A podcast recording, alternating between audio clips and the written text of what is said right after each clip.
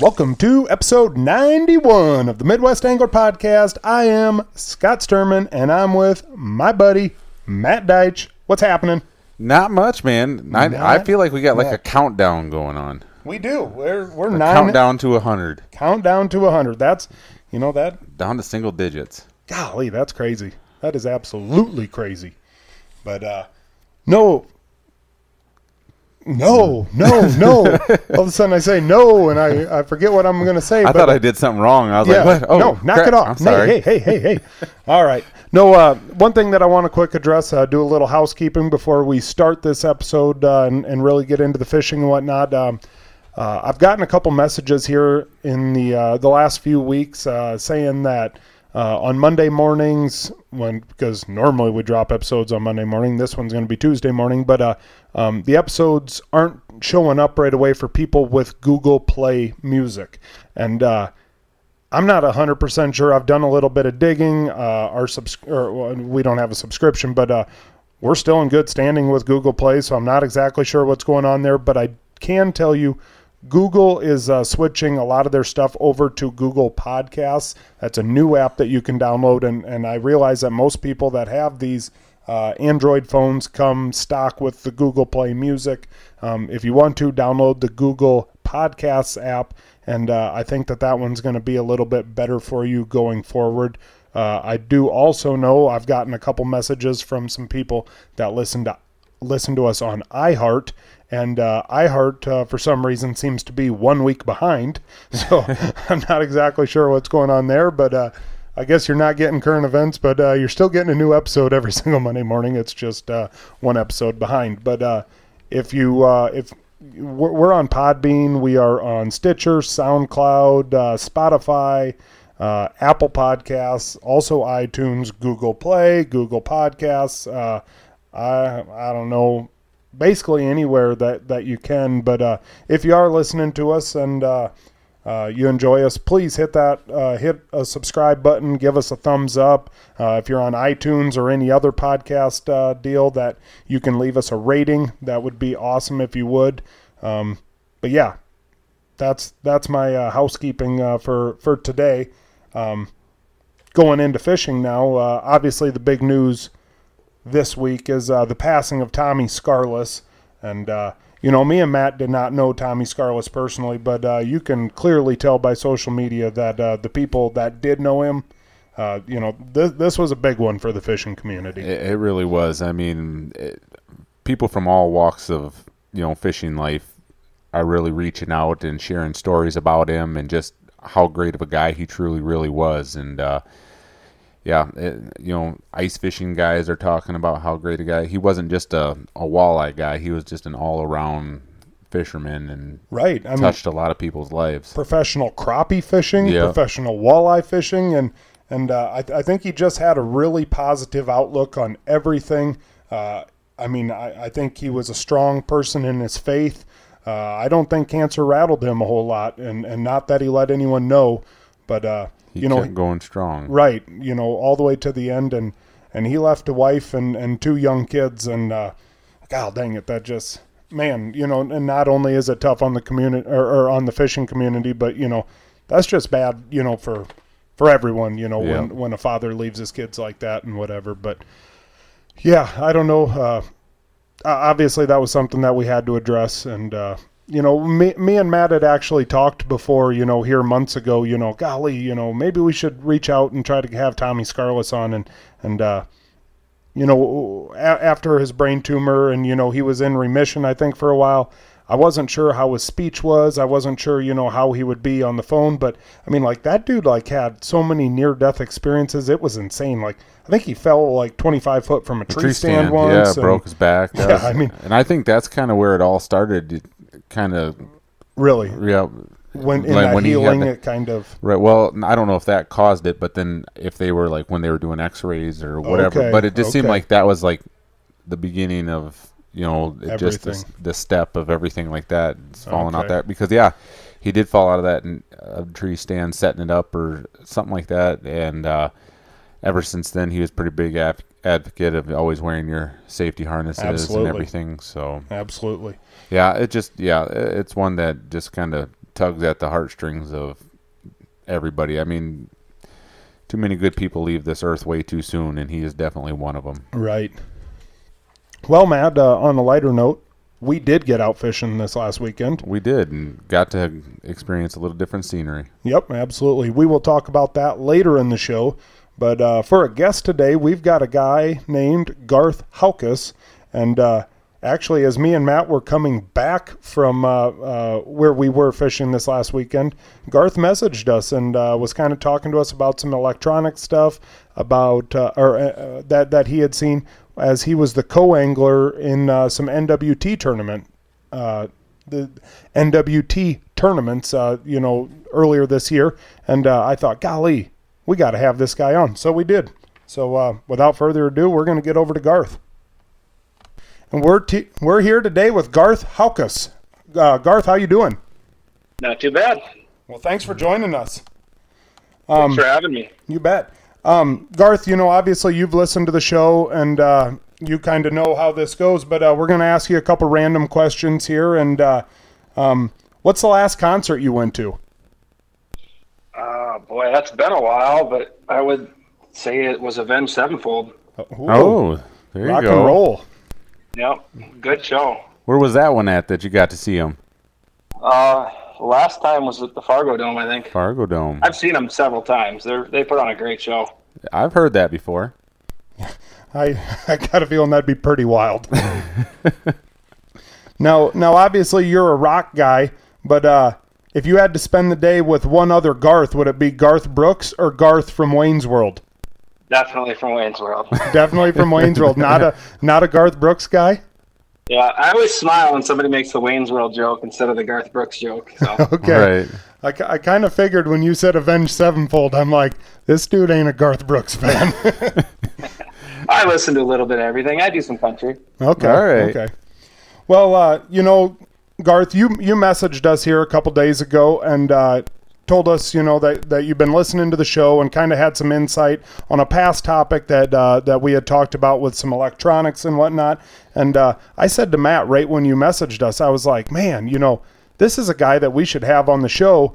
Uh, you know, to, to talk to us because you are actually doing the co-angler side of the NWT. And, you know, I think uh, with me and Matt's show, one of the things that we do a lot is, is we focus on the pros. And, uh, you know, we've had John Hoyer on, and, and we've had a, a couple of the other guys that fish the pro side, but uh, never one of the co-anglers. So I, I really think that that's I'm, I'm interested in hearing what you got to say. You fished all three tournaments so far this year, and you're sitting in 11th in AOY. Uh, tell the listeners that may not know exactly what the co-angler is. Uh, what is a co-angler?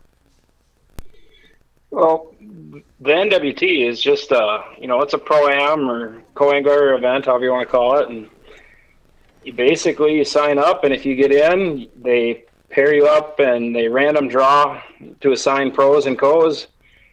Um, you don't get a lot of input on what you do or anything like that. I mean, you just you're there to catch fish for that pro. You know, it's his program, what he wants to do, where he wants to go, and you just do what you're told and hopefully catch some fish.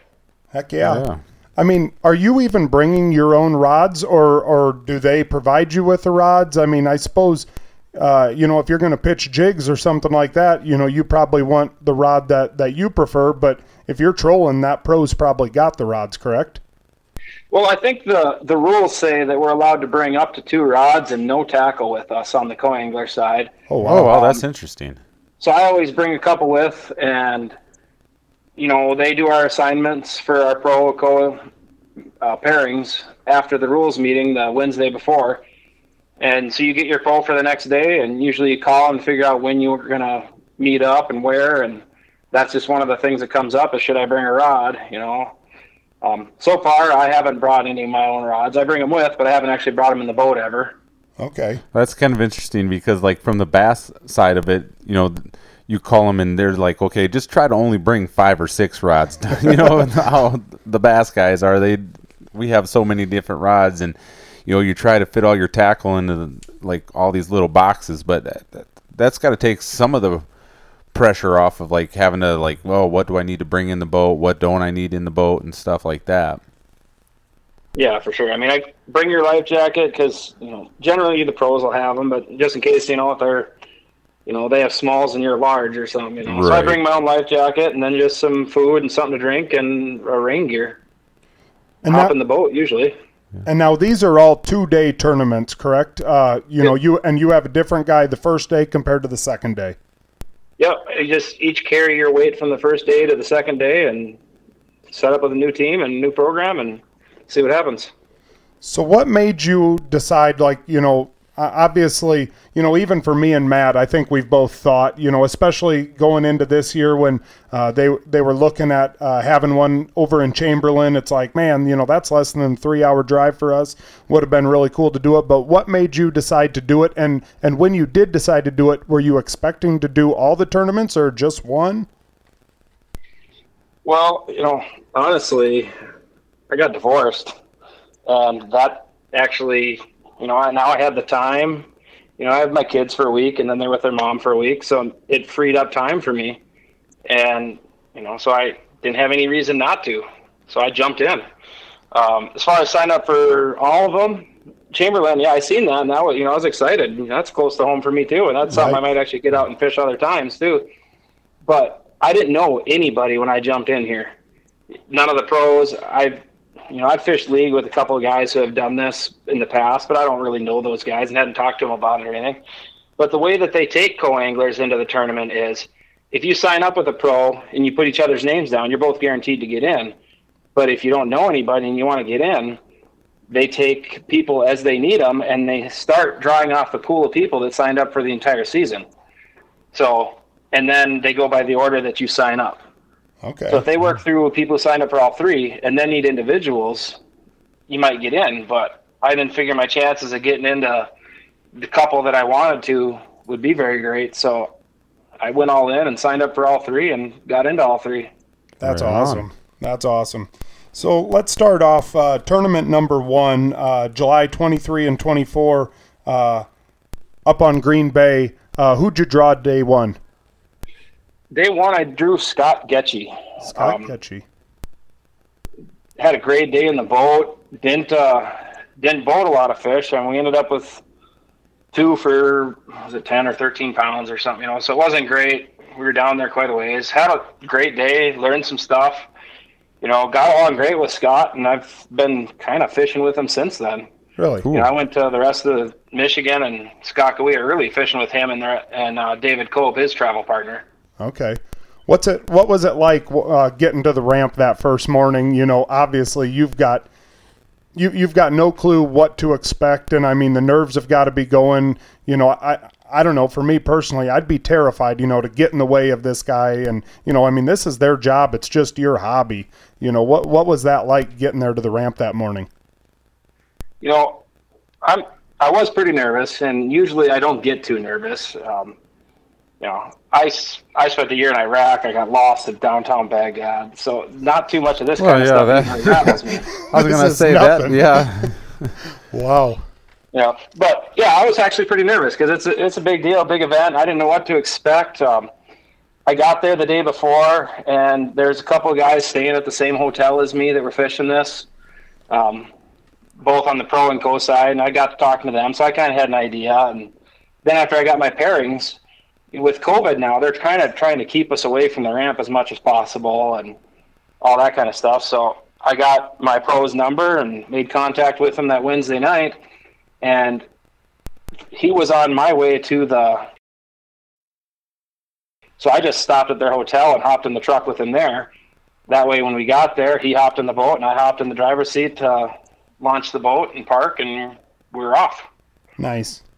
So it was actually, I mean, really easy. And then every not just Scott, but every pro I've had has been top notch, nice guys. You know, that's one of the things I was really dreading is like, I'm gonna get a guy who, you know, like just doesn't like co-anglers or he doesn't yeah. want, you know, or that doesn't want to let me do anything because, you know, some of these co-anglers, majority of us are pretty good, just like most of the pros are pretty good.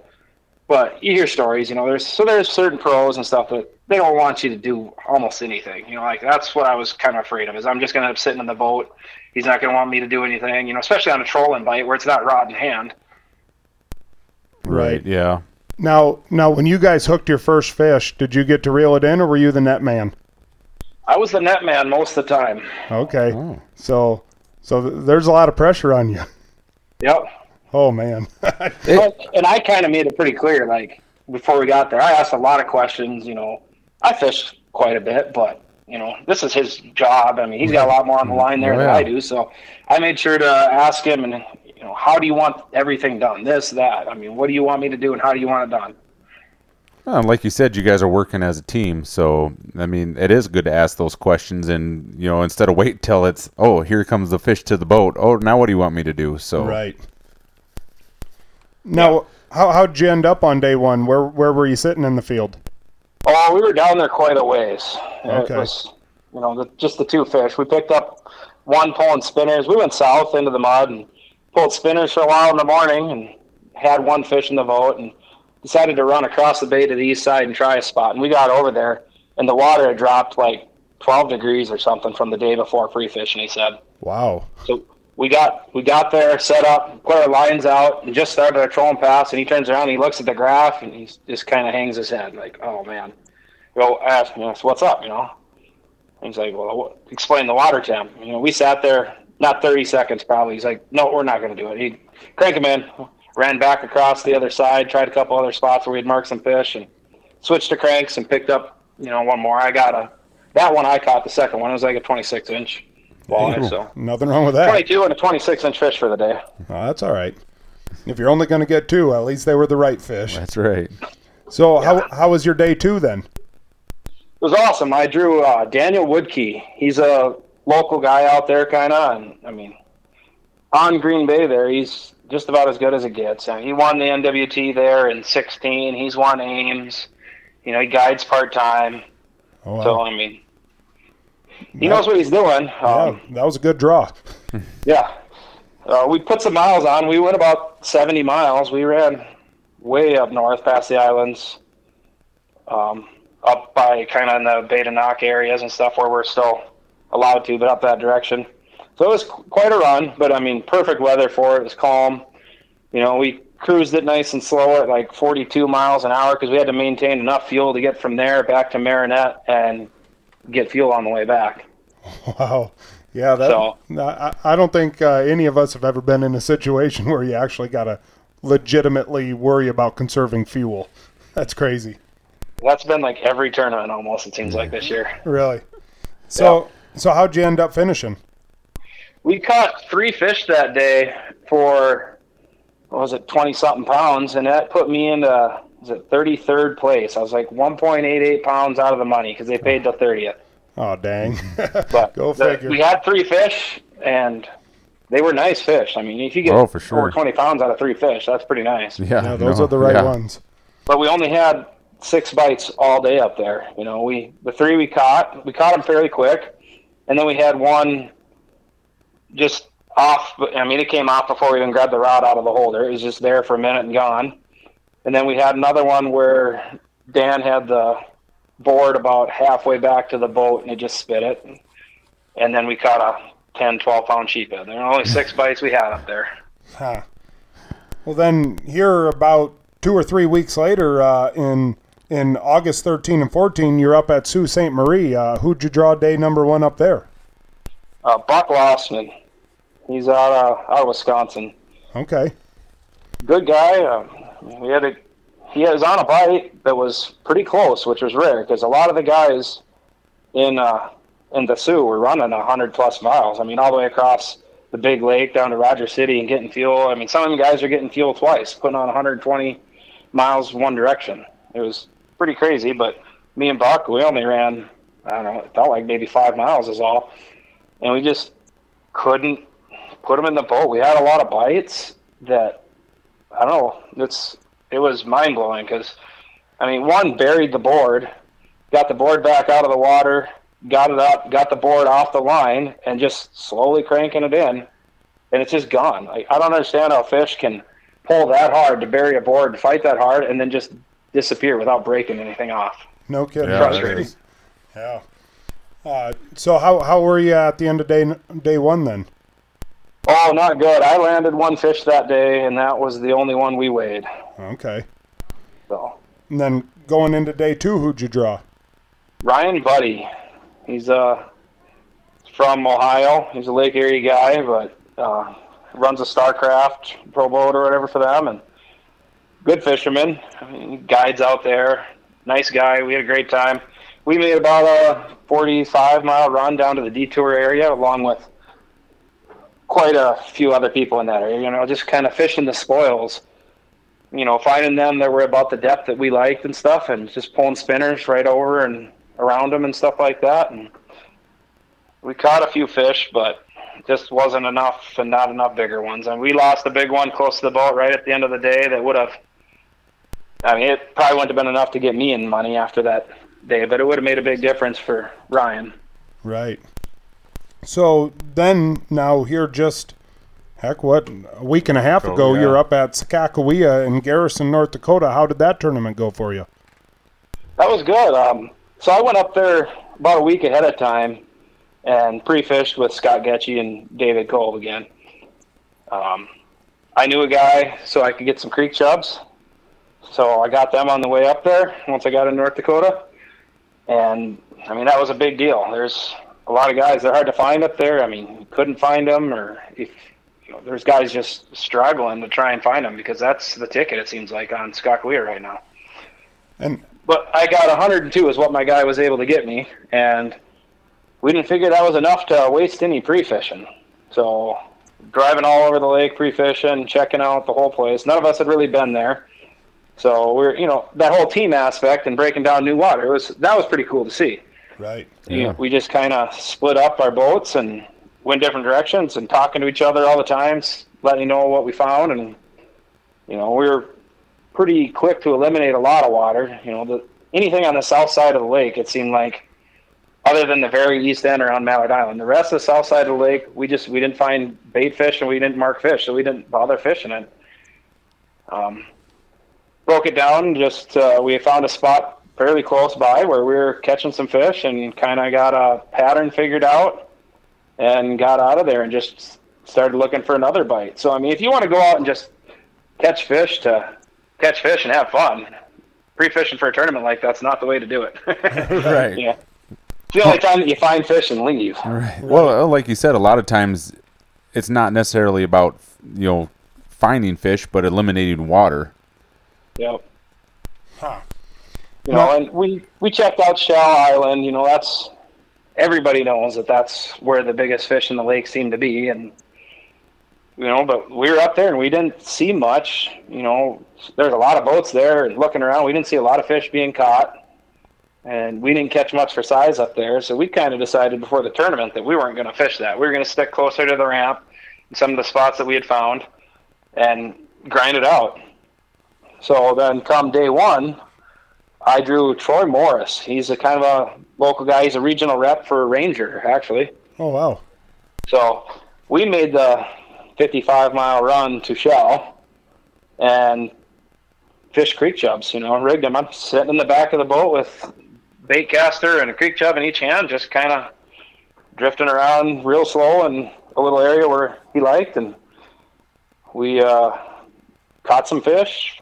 You know, right away, and not the right size. He caught a nice one that we put in the boat, and he caught some little ones. And we watched a number of boats pretty close to us catch fish. You know, I mean, we were all pretty close, and if one boat could have put all them fish in their boat, you know, you'd have had a good bag. But right. I don't think I seen more than one or two go into the same boat doing that in that area that day. Huh. Who'd you get day two? Uh, Brett King, Oh yeah. uh, regional rep for Yar-Craft, actually. so Okay. we made a, about a 70 mile run, I think it was, and it was a little windier on day two. It was rough, but we, you know, stopped at Indian Hills and got gas on the way up there right away, and then got up and fished our area. Uh, we're fishing uh, jigging Raps, so we got set up and started fishing them, and started banging out some fish right away. A little on the smaller side, and we started picking up a few, and it and it kind of slowed down. There's a spot there where there's a handful of boats, and we were off on this other little hump by ourselves, and that's where he'd fished the day before. And Brett, the first day, had twenty something pounds, so he was sitting real good. Right. Yeah. Uh, So we were, I was at 10 pounds because we had got two the day before. We ended up getting one later in a different spot. But so yeah, we're up there and we got a couple fish in the boat. You know, a couple we'd like to upgrade. And uh, it just kind of slowed down. It died on us. And it was pretty windy up there too. So we're, you know, we we're the first boat out day two. So that meant we had to be back at three o'clock. And it was a long, it's going to be a long drive. So we moved over to the other set of humps and started fishing some of them kind of around where more of the crowd was over that way. He had fished that pre-fish and he knew there was fish there. So we got over there and same thing with the jig and Rap and picked up a few more, a few more, and then we decided to put a creek chub down, which was just a catfish magnet. oh, jeez. oh man, we were just smashing big catfish on that thing. When you were when you were reeling them the first one in, did you think it was a walleye or did you know right away? No, I, we knew right away. You know, we had seen one of the other boats by us. We'd watched them boat. I don't know how many catfish, so we knew it was coming. And that's he even made a comment when they were catching one of their catfish about that's why I quit fishing them yesterday. And but he, he was marking a fish down there that we couldn't seem to get to bite. So that's what convinced him to just throw a creek chub down. And you know, didn't was. take too long, and we ended up with a uh, 23 inch walleye or something. So oh, okay, it nice. paid off. Yeah, for sure. How did you finish and, that tournament? Well, uh, we still weren't done with that, you know. There, we, that spot, and we had fished, and it was slow there still, and we were still one fish short. And we kept some little fish, and he's like, "Well, come noon." He's like, "If we're not done here," he says, "I got one more spot, you know, one more idea I want to check out." So it came noon, and we moved over not too far to another spot, and we pulled up there, and he just looked at me smiling. I looked at his graph; it was loaded with fish. He said, "This is gonna be good." So got set up, dropped down. It took me about two pumps, and I landed a about seven pound walleye. It was our biggest one of the day. Nice. So, and then we upgraded one of our other fish there too. So we we're by one o'clock. We were a little before one. We took off from there. We were worried about making our three o'clock weigh in because it was windy up there in the Van Hook Arm. So we bailed out of there and you know, pushing it it was big waves, and we were pushing that boat hard. But once we got south and turned east, it, it got nice. So we had plenty of time. We get back closer to like Douglas Bay area, and he kind of slows down, and we stop. Like looking at our fish again, like, oh man, you know, we could try and upgrade. You know, our smallest fish at this time is probably 18, 19 inches or something. And it's like, we could stop here and try and catch another fish somewhere but like we're looking at our fish, and it's if we screw around trying to upgrade our fish, we're going to end up with two, three, four dead fish penalties, probably. You know, like, right. So are we really going to upgrade by more than two pounds? So we made the decision to head in the rest of the way a little early, just so we didn't take any penalties on the big fish penalty or the dead fish thing. So right, right. How did how did you finish there? I ended up finishing in 37th. So Okay. But Brett, Brett ended up in tenth place because we had twenty something pounds again that day. Nice. Sweet. So that was good. And then like Scott and Dave, I plan pre fishing. You know that's the thing too is like I've been pre fishing, and when me and Brett were on our way in early, we're driving right by where I know Scott and Dave caught their fish the day before. I knew that's where they were going to be that day. It's where we had caught fish pre fishing. And I can't say anything, you know. Right. Like, like I bet we could upgrade a fish if we stopped right there but I can't, you know, I'm not allowed to say that. I wouldn't be right to Scott and Dave. So I just kind of got to keep my mouth shut and watch it go past. Right. Oh, yeah. Now, you're, is, there an actual rule that you're not allowed to say anything, or, or that's just you being honest to your friends? No, it's the rules. Like, okay. we're not supposed okay. to. We, we can't tell the day the angler on day two where we fished on day one or anything okay. like that. We're not supposed to give any type of advice on where to go. Okay. So n- now you're three tournaments in, and on October 14 through 16, uh, it's up on uh, Lake Erie. Are you planning on going?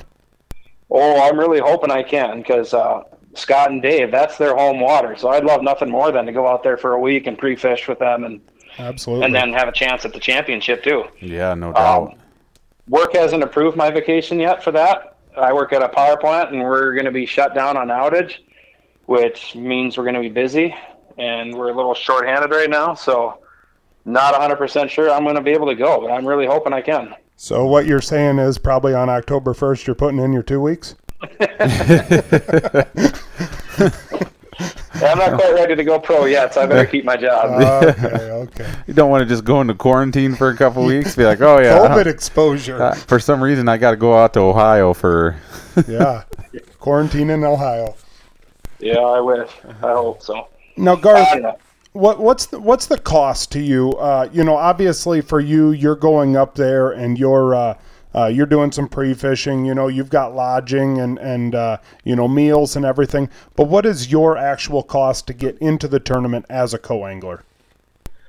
The entry fee is like 350 bucks a tournament, and then you had to pay a membership fee at the beginning of the year, and I don't remember what that was. If it was 50 bucks or something, it wasn't crazy. So, Okay. And then yeah, just gas, hotels, food, and uh, you know they recommend that you give your pros some gas money and stuff. You know, like I said, one day we drove 55 miles, one day we drove 70 miles and stuff. So it, you know, I always offer cash to the pros. Some guys take it, some guys won't. Some guys depends on how they do. You know, like they do really good and they win a bunch of money, they might not want it. They might not care about your gas money. Right. You know, or if they do really bad, they might feel bad that they didn't get you any fish, especially if you were sitting in a good place going into the day, and they might not want to take your money too. But Right. Well, that's interesting. I do my part. You know, they they work hard.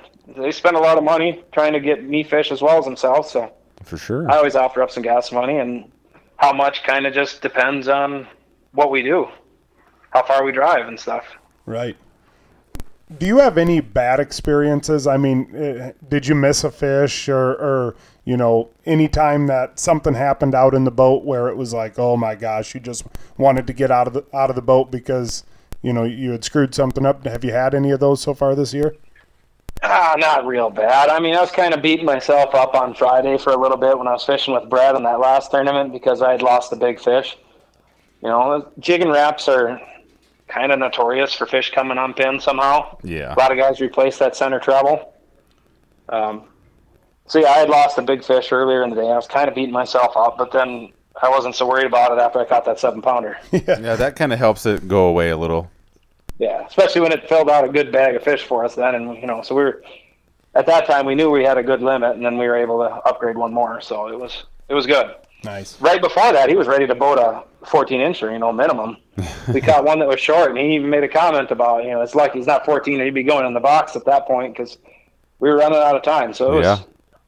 You know, it's pretty jacked up when I finally got nice fish like that in the boat, and we had a full bag. Right. Now you've got to experience riding in a few different brands of boats out there. Has there been one that is just like, man, this thing like really rides smooth? If I was ever gonna go for it and get one, this would be the one I want.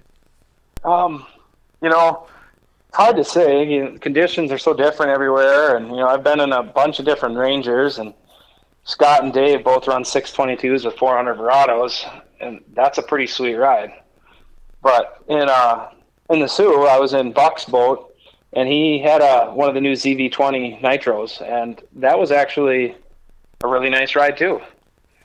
And that one, you know, someday would be a little closer towards my price range compared to that 622. yeah. And, you know, yeah. I could say that Yar-Craft, we we drove hard through some big waves with that Yar-Craft, and I don't think I got a splash of water on me. You know, 70 miles through some pretty decent sized waves. Well, there's a lot of It people was- that really like those Yar-Crafts. Yeah. Yeah. Well, I I'm- mean, they call it the dry boat for a reason. It was dry. Right. and quite surprising. Huh. Now, uh, what's your most memorable moment of, of all your tournaments that you fished so far? Um, I don't know. It's hard to narrow it down, and everyone's just got different stuff. It's uh, pre-fishing for the Soo. It, I mean, we're sitting there talking about what our plan is going to be one day before the tournament, and it's just hot, hot, hot. And Dave kind of looks at us, and he's like, "That's enough." He strips down to his boxers and dives in over the side of the boat while we're fishing. Oh, that's awesome. That is Don't awesome. be giving Scott any ideas over here. yeah. Oh, geez, it'd get Matt I mean, too it's been a excited. Everybody's been so great, and I've learned a ton. I mean, the Oh, first I'm two sure. tournaments were pretty much trolling, you know, pulling spinners for the most part, and I kind of like going into this. I was like, I hope I get on a jig bite or something like that because I think there's just so much more I can learn on a jig bite as opposed to just pulling spinners. Because you know I pull spinners all the time at home here. Right. Mm-hmm. Come summer on Big Stone, that's pretty much what you got to do. It seems like. Yeah. Right. But even that, I've- I've learned a lot. I mean, Oh yeah, you learn Everybody does things a little ways. Yep. But I mean, technically, for three hundred and fifty dollars, and and obviously you've got your room and board and meals and whatnot, but you're getting two days of guided fishing. You know, by the best guys in the whole entire world. And I mean, you know, you got your chance to make money back, and I mean, just the the thrill of competition. Like, I mean, that that's really really a neat experience. And and I mean, I'd I'd, I'd say both me and Matt have it on our bucket list.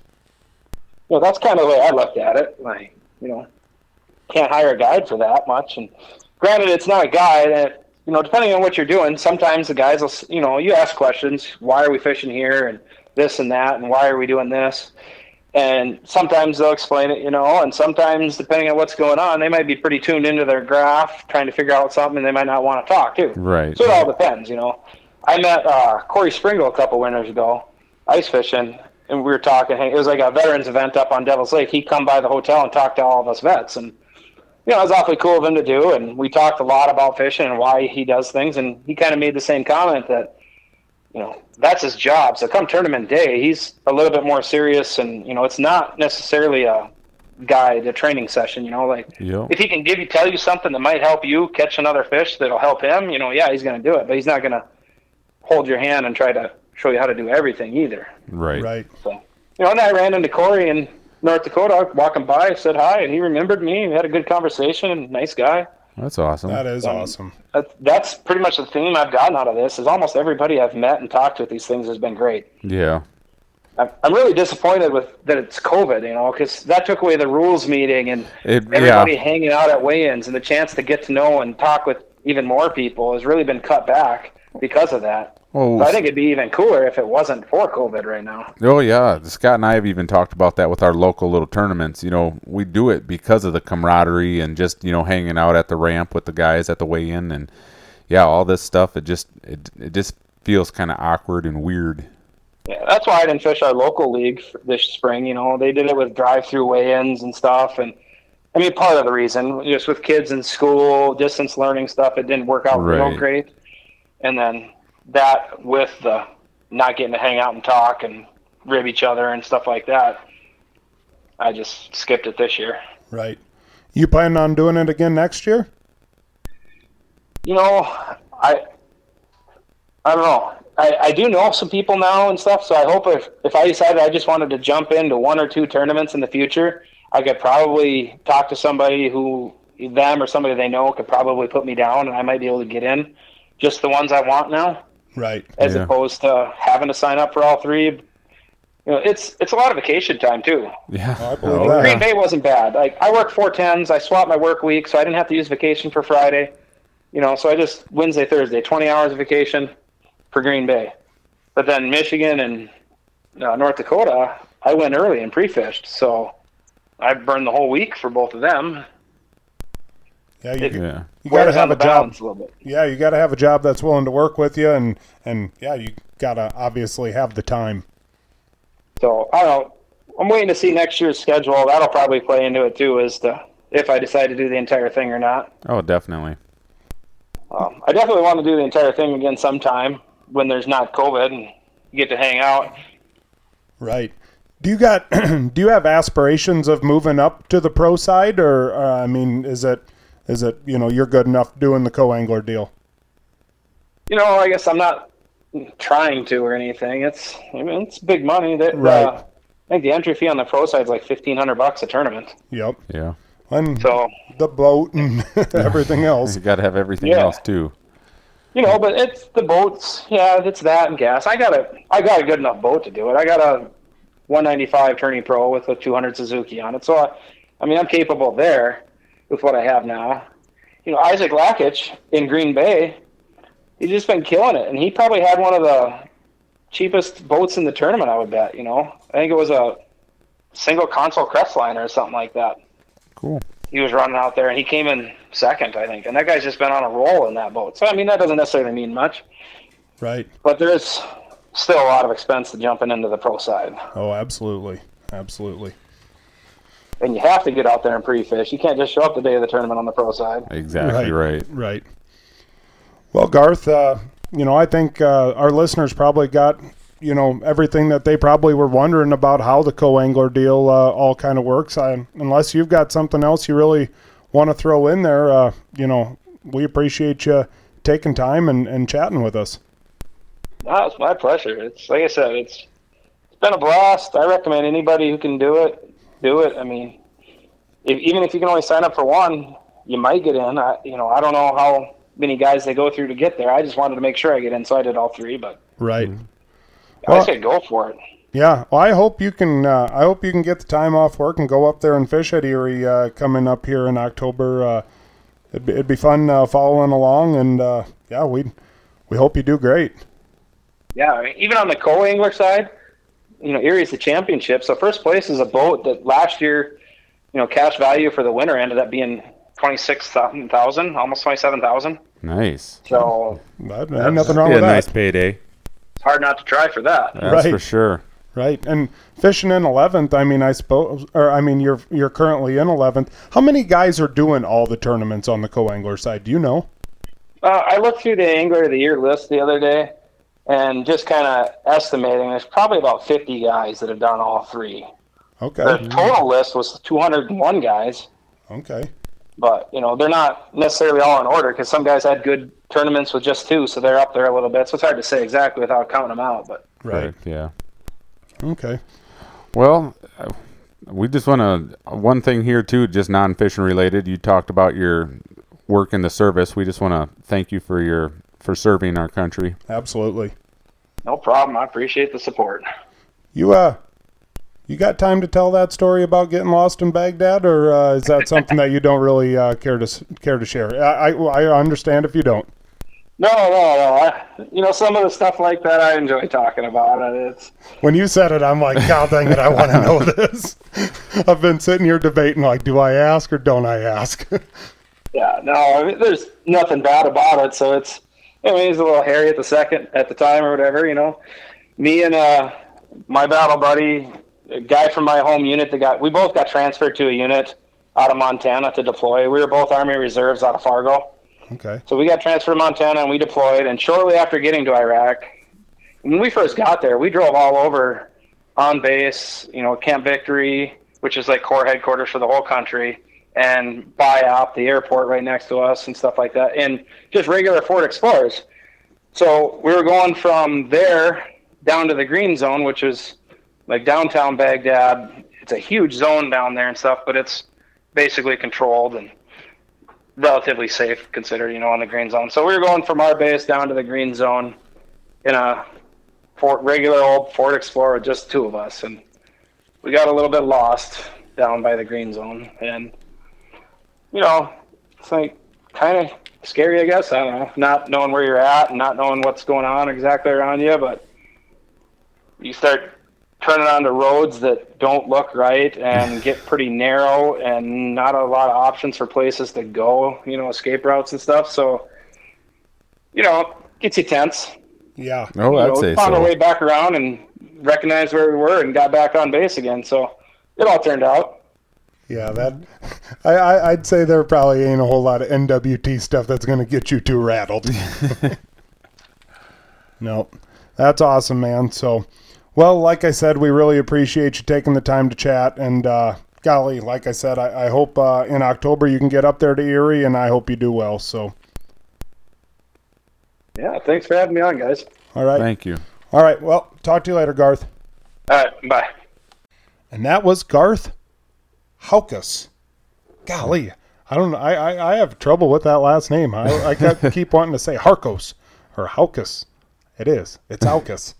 But yeah, no, that was Garth, and uh, that was that was really cool. Like I said, I think both me and Matt have, have kicked around, you know, potentially maybe someday fishing on the co-angler side of an NWT tournament, and uh, you know, Matt has a little bit of experience uh, in that in that field uh, doing a Bassmaster Open, but uh, yeah, god dang it, I I don't know. It's just interesting to find. We've you know we've talked to pros, and gotten their side of it. But Right. that's really the first co that we've heard, and it is a different different world when you're talking about a co angler in a walleye tournament like that. Right. You know, he talked about going up there and pre-fishing.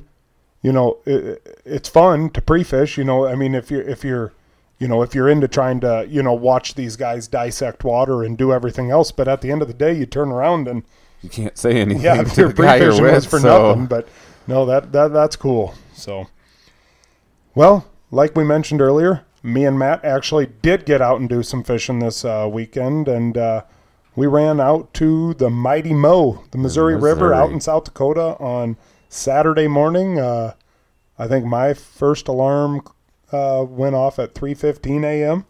yeah, it was it was early. Yeah, it was, was. But God dang, it was that day long. Westbound and down. That's right. But uh, no, we took off, and I think we pulled into Kennebec, South Dakota, which is about, uh, I don't know, About 20, Thir- 20, It's not that far from mid or from Chamberlain 20 miles. at the most. Yeah, Yeah, we're going to call it 20, sounds good. unless you got another number. I'm using 20. 19? Okay, apparently it's 19 miles from uh, straight west of Chamberlain uh, on I 90.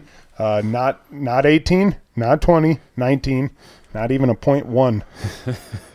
so, yeah, but no, we got out there. Uh, we met up with uh, Little Craggy Oiler, uh, Chris and Shantha Peters, uh, Brian Kavanaugh, Dan Hogue, uh, and Lyle and Joanna Mitchell was their That's last right. name. And uh, they had a little cabin there in Kennebec, and uh, we had some breakfast, drank some coffee. Uh, Matt didn't drink any coffee because I don't know. There's something wrong with him. He's not program. He's crosswired. You're crosswired, Matt. I am Like, what do you do for caffeine in the morning? Nothing. pre-workout. Pre-workout. yeah. Do you have pre-workout on the way out to Chamberlain? No, I don't do it only if I'm wor- only if I'm working out. So I was r- just running on just pure adrenaline, getting to see those fine folks from the You west watched- side of the state. You woke up like at two thirty, and you watched an episode of Cops before you hopped That's in why the I truck. was to- sweating when Yeah. I when you got in the truck. I was sweating. Yeah, yeah. yeah. Good episode of Cops and. Nothing, So- nothing gets your blood flowing like Saturday that. and Sunday morning, you you nothing for caffeine, nothing to get you going.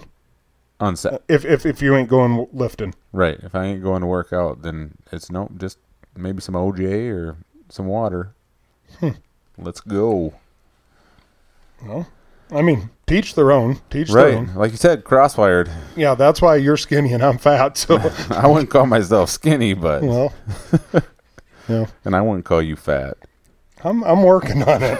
I'm working on it. All that time up at the NICU, eating eating uh, down at the cafeteria every day, because like everyone's making fun of me. Like, oh, you actually like that NICU food? Like, yeah, you bet your ass I like that NICU food. Like, I'm going to town every night. But uh, no, like I said, we got out there. We did some fishing. Um fished on the. We fished on the top side, which would be Lake, Lake Sharpe, uh, up in the Fort Thompson area. Yep. the Big Bend Dam. and uh, I hopped in the boat with uh, Lyle and Joanna Mitchell. Uh, they are from out in the uh, out in the Black Hills, and I'm gonna tell you right now that dude can fish. Yeah, Like he can frickin' flat out catch him. Like he's an under the radar, really good angler.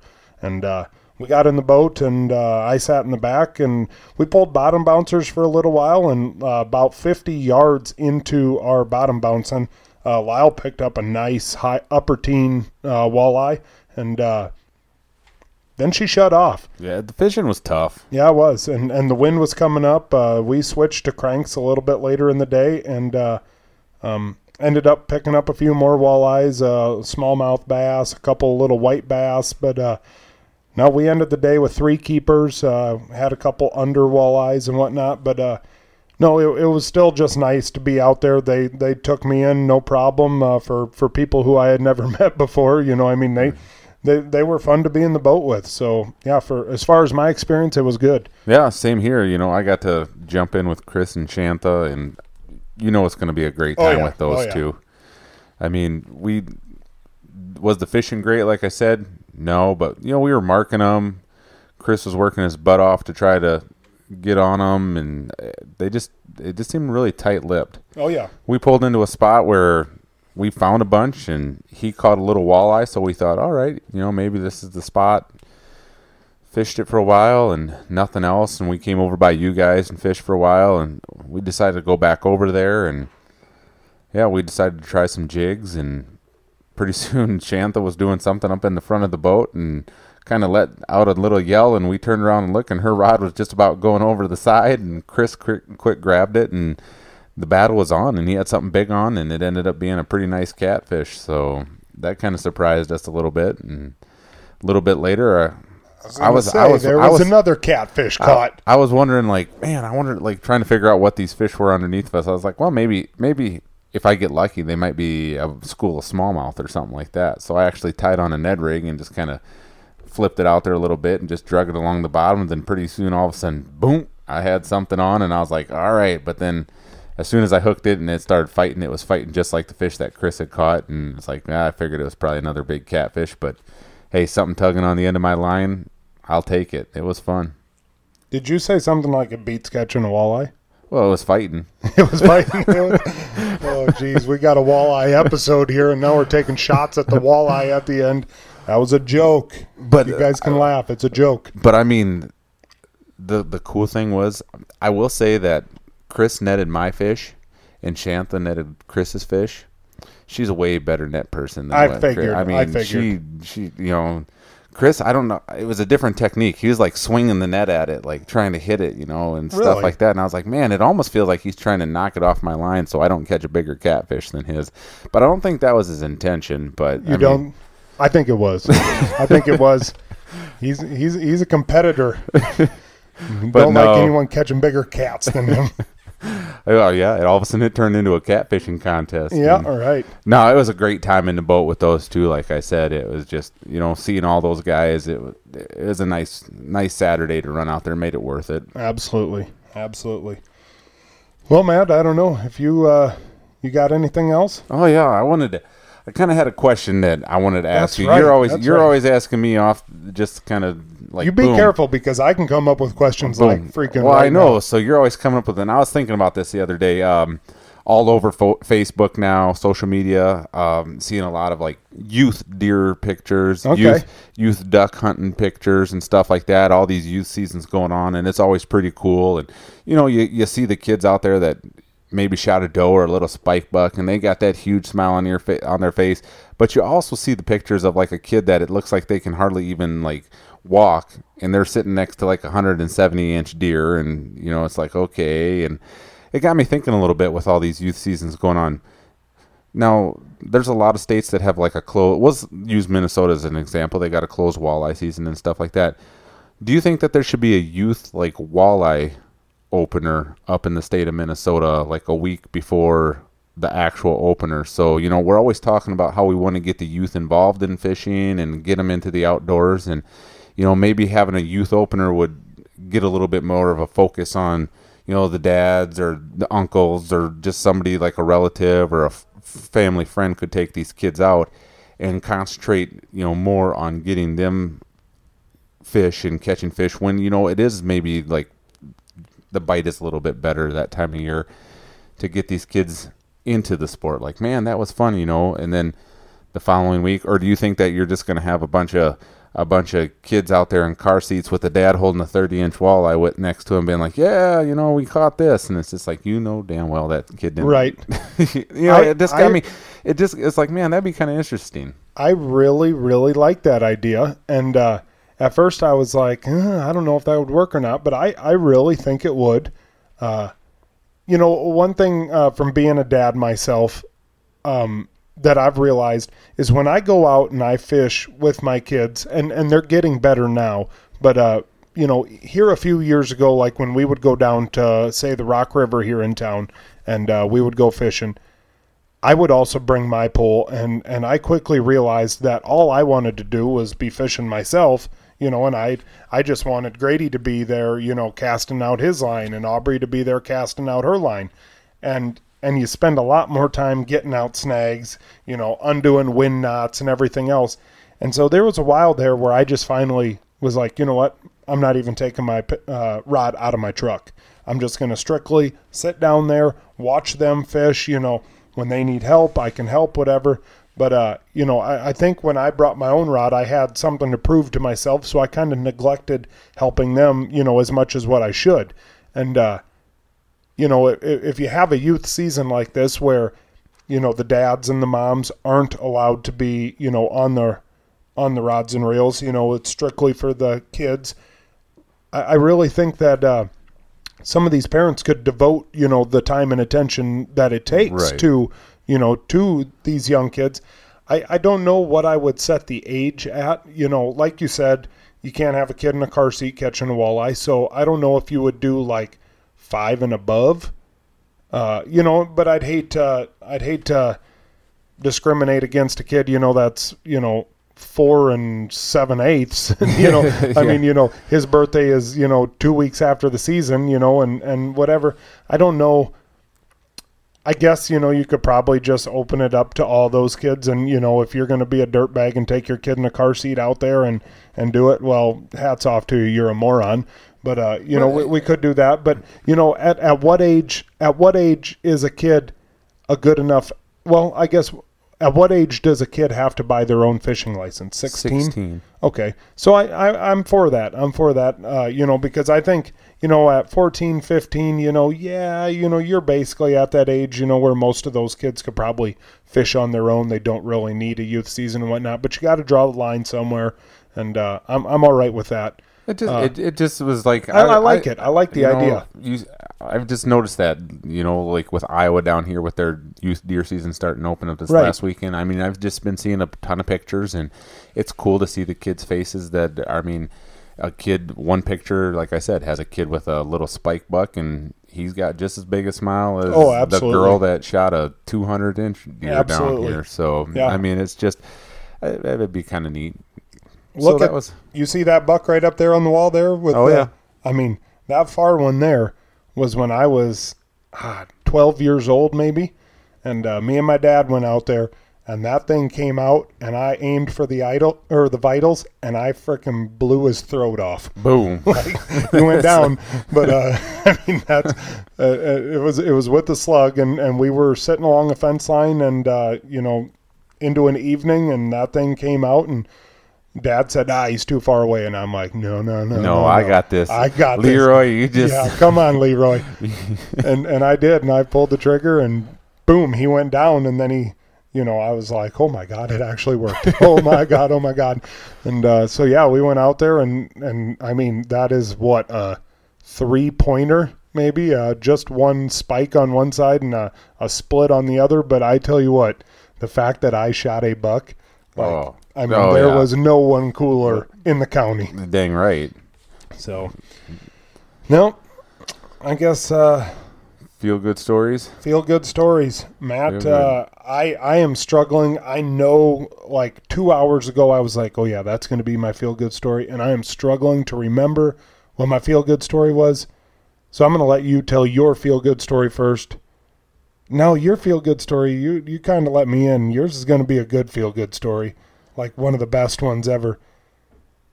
Can I can I bow out of a feel good story tonight and do two next week? Yeah, we can do Okay, that. that's what we're going to do. I still owe all you guys Get a one. mulligan. Yep, um, but uh, I, I owe you two next week, and I'll come with two really good ones. But I, I think Matt's this this week's pretty good.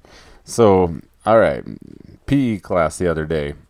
You know, it gets a little tense around school with everything going on and everything. You know, you just kind of need that little light at the end of the tunnel sometimes.